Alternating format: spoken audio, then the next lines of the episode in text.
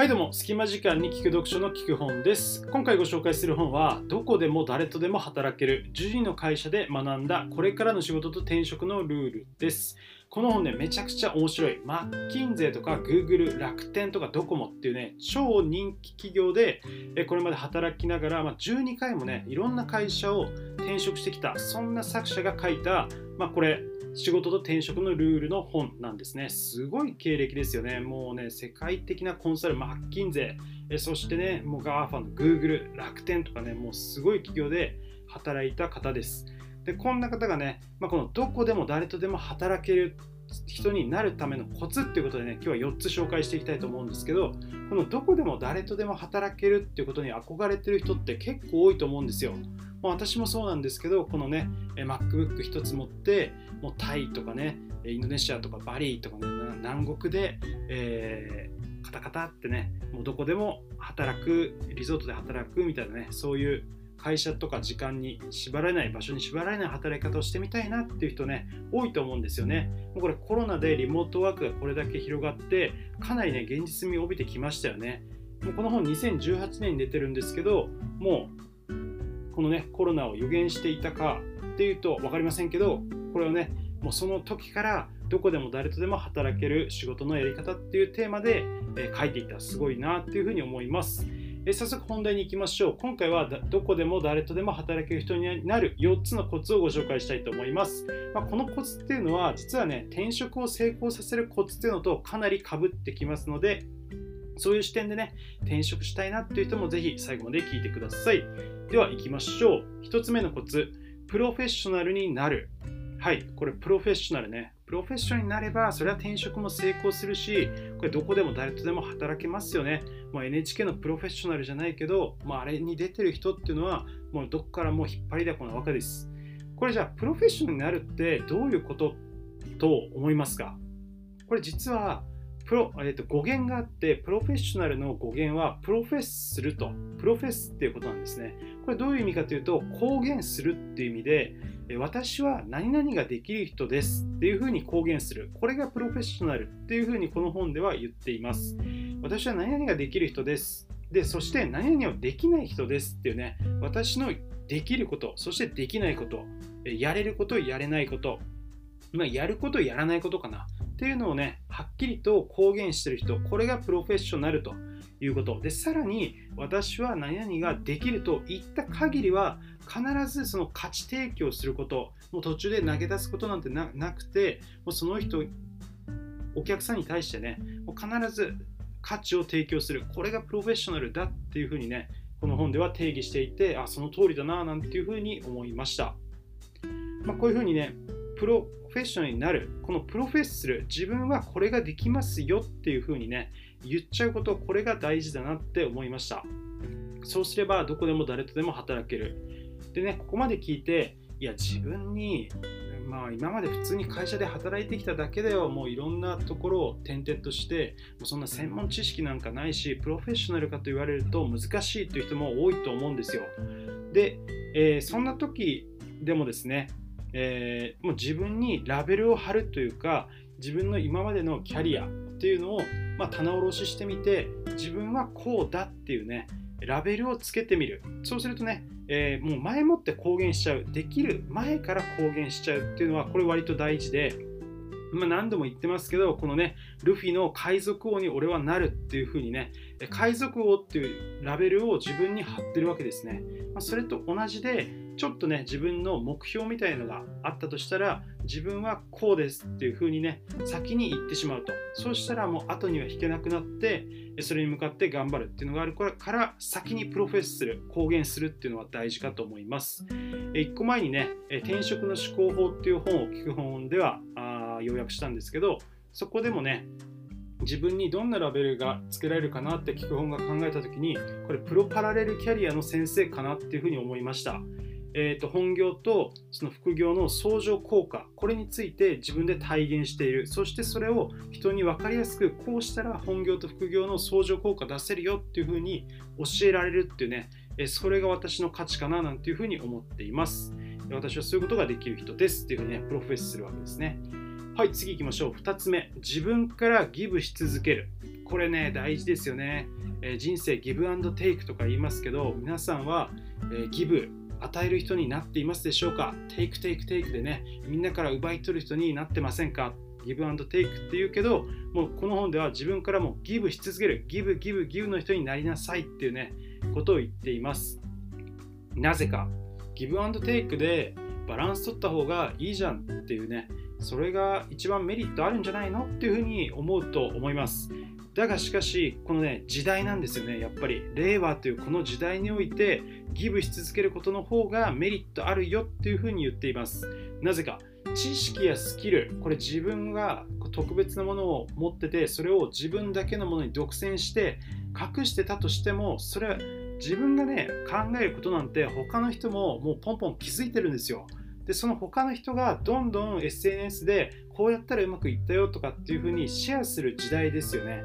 でもうそんなねスキル隠しても他の人がオープンにしちゃうわけ。だからであれば自分から好き先にオープンにしてギブしてしまった方がこれねそういういい学びとかいいやり方ノウハウっていうのをシェアすればどうなるか信頼が集まりますよね。あ基本さんこんなことシェアしてくれた。基本いいやつだなっていうふうに信頼が集まります。この信頼を先にね手に入れることができてお得ということなんですね。だからこそギブしまくった方が、まあ、声をかけられやすいっていうのもあります。もう今までねギブしまくってたからこそ何か例えば聞く本が困った時とか聞く本が転職する時ああちょっと仕事を辞めようと思うんだよな転職しようと思うんだよなっていう時にねあじゃあこんな話あるよみたいな感じで、えー、いいね転職の話とかねそういう感じで声をかけられやすいっていうのがあります。これまでねこんだけギブしてくれたんだからやっぱり偏方性の法則でねお返ししたいという気持ちが人ってありますから声をかけてもらいやすくなる。そしてさらに気前のいい人といういい評判が立ちますよね。このいい評判っていうのもめちゃくちゃ大事でリアルな評判もそうだしこの SNS ネット上での評判っていうのもすごい大事です。一回ね SNS 上で炎上しちゃったりとか悪い評判が立つとねなかなかそこを変えるってね難しいですよね。まあね炎上ってあんまり嫌だなって思うんですけど批判とか嫌だなって思うんですけどね。はい、えー、自分からギブし続けるという話でした。3つ目、えー、〇〇と言ったら誰々さんという人になる。これちょっと抽象的で、えー、分かりづらいと思うんですけど、えー、会社の看板でね、えー、あ、何々社のなんとかさんねとか、あとは、えーと、営業の誰々さんとかね、あ、東大出身の誰々さんとかではなくて、ただの誰々さん、えー、聞く本であれば、聞く本っていうね、そういう方が圧倒的に強いんだっていうことなんです。この名前だけ、えー、名前だけで聞く本っていうね名前だけで何をやってるのか分かる。でどんな考えを持っていて誰とつながっているのかが分かるっていうね、えー、そうなればこの自分のそのブランディングができている状態自分のさっき言ったラベルが貼れている状態なんですよね。でそうなったら強いよと。もうどこでも誰とでも働けるぜ転職も正代だぜっていう話です。でこれ本名でねなくてもこれもうネット上のアカウント名とかでも全然 OK です。まあ聞く本もそうですよね、えー、でその聞く本とそのアイコン自分のイラストとかアイコンとその人のあと代表作ととかと一緒に覚えてもらうと強いわけです。この聞く本の YouTube のコンテンツで一番もう圧倒的に聞かれているのはこの人と結婚していいのっていう本のね要約なんですよ。これ実はまだ YouTube 始めて1ヶ月ぐらいの時に、えー、撮った収録なんですけどけどねめちゃくちゃ人気出て出たんですね。っていうのはやっぱりその自分の実体験えー、結婚する前にそのこの人と結婚していいのっていう本をね、え、2人で読んで、え、ちゃんとねその価値観の共有とかねそういうことを行った上でいい結婚ができて今もう結婚10年以上ね、え仲良くしてるんですけどっていう話をねしたんです。あとはね、結婚付き合ってる頃のその PMS えー、生理前のねイライラとかでびっくりしたなんていうねそういう結構体験談をね盛り込んだらすごい聞かれるようになって、えー、すごいありがたいなって思うんですけど、まあ、そんな感じで聞く本っていうのとその YouTube っていうのとさらにま代表作のこの人と結婚していいのの本の要約というところでねどんどんどんどんその結びついていけばいくほど強いブランディングできてるっていう話なんですね。でこの本で面白いなって思ったのがこのまあイメージですよね。イメージで一番強いのはゼクシーだっていうふうに言っててこれ面白いなって思いました。皆さんゼクシーって聞いてどんなことを思い浮かべますか？まあもうね、結婚式でしょとかね、ああ、あの分厚い本でしょ？ああ、結婚って言ったらゼクシーだよねとかね、式場選びとかね、結婚指輪とかね、そういうのをイメージされると思うんですよ、きっと。えゼクシー聞いたことないなってあんまりいないと思うんですね。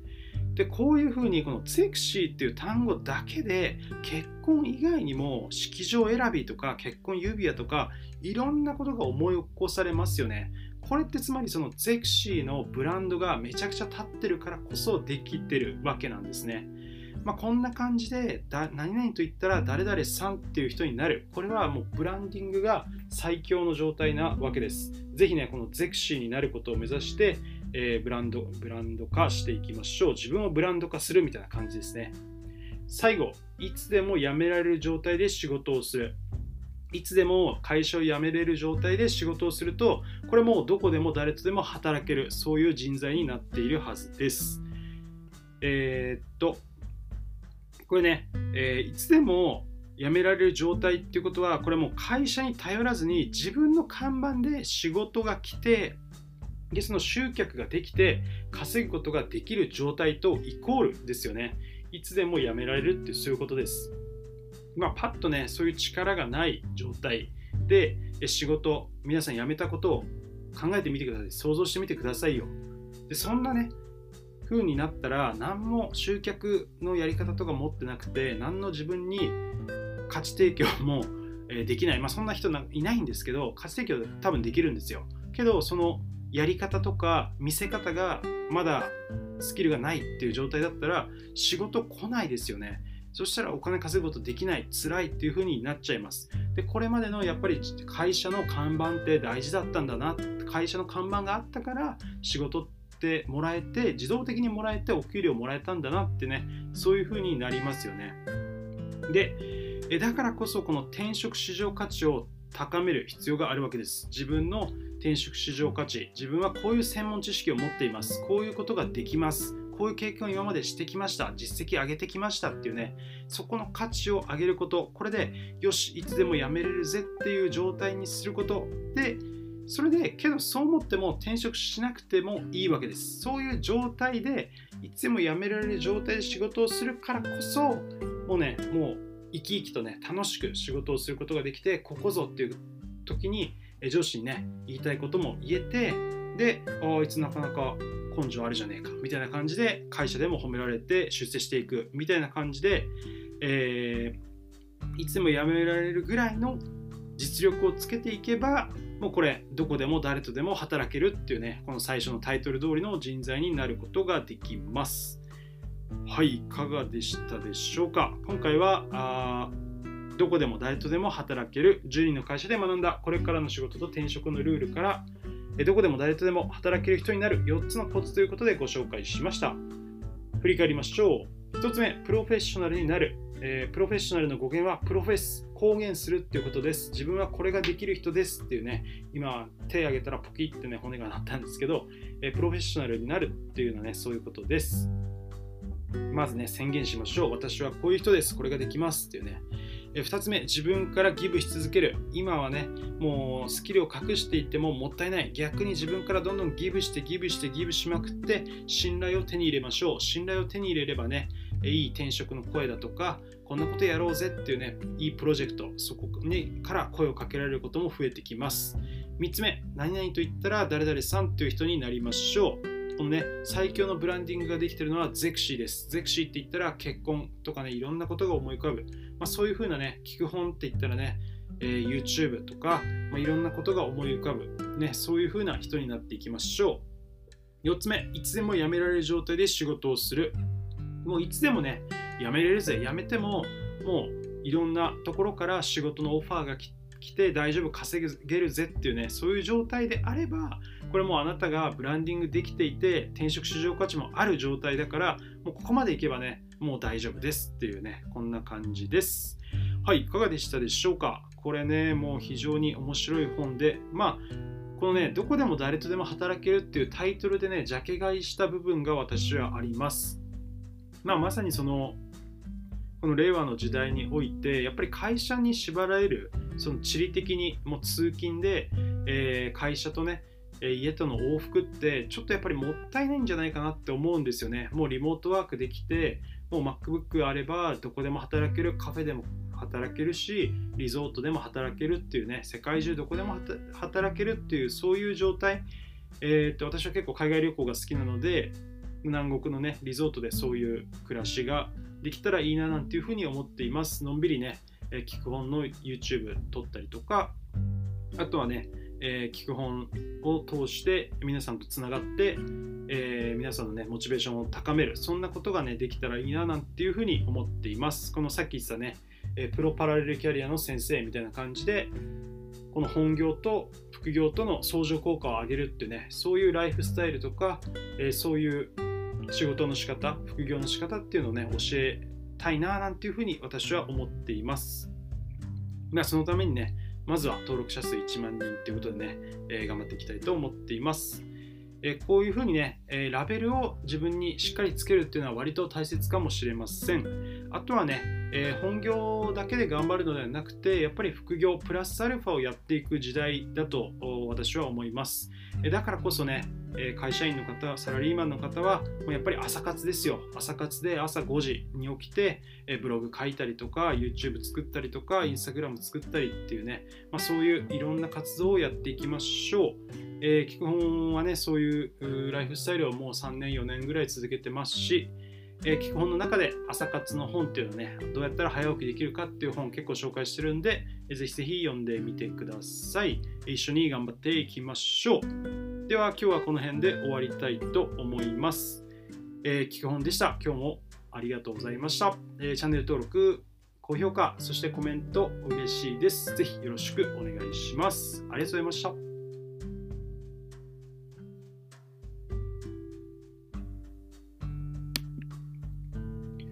はい、えー、っと、サンド FM 聞いてくださった方、どうもありがとうございました。無事に収録が終わりました。えー、っと、ナイトさん、モコさん、聞いてくださってありがとうございました。えー、いかがだったでしょうか？久しぶりにね、ライブ収録を行いました。あ今日ね、実は2つ収録しました。えっ、と、1個目はライブ収録はしないで普通にやっとったんですけど、え2個目はね、ライブ収録で、えやってみました。はい。お腹減ったな。これからねご飯食べたいと思います。ちょっとずつね、えライブ収録とかあスタンド FM で、え皆さんと交流できるような機会もこれからちょっとこの1年間なかなか間空いちゃったんで、えちょっとずつそういう機会もね増やしていきたいと思っています。ぜひこれからもよろしくお願いします。聞く本でした。聞いてくださってありがとうございました。またお会いしましょう。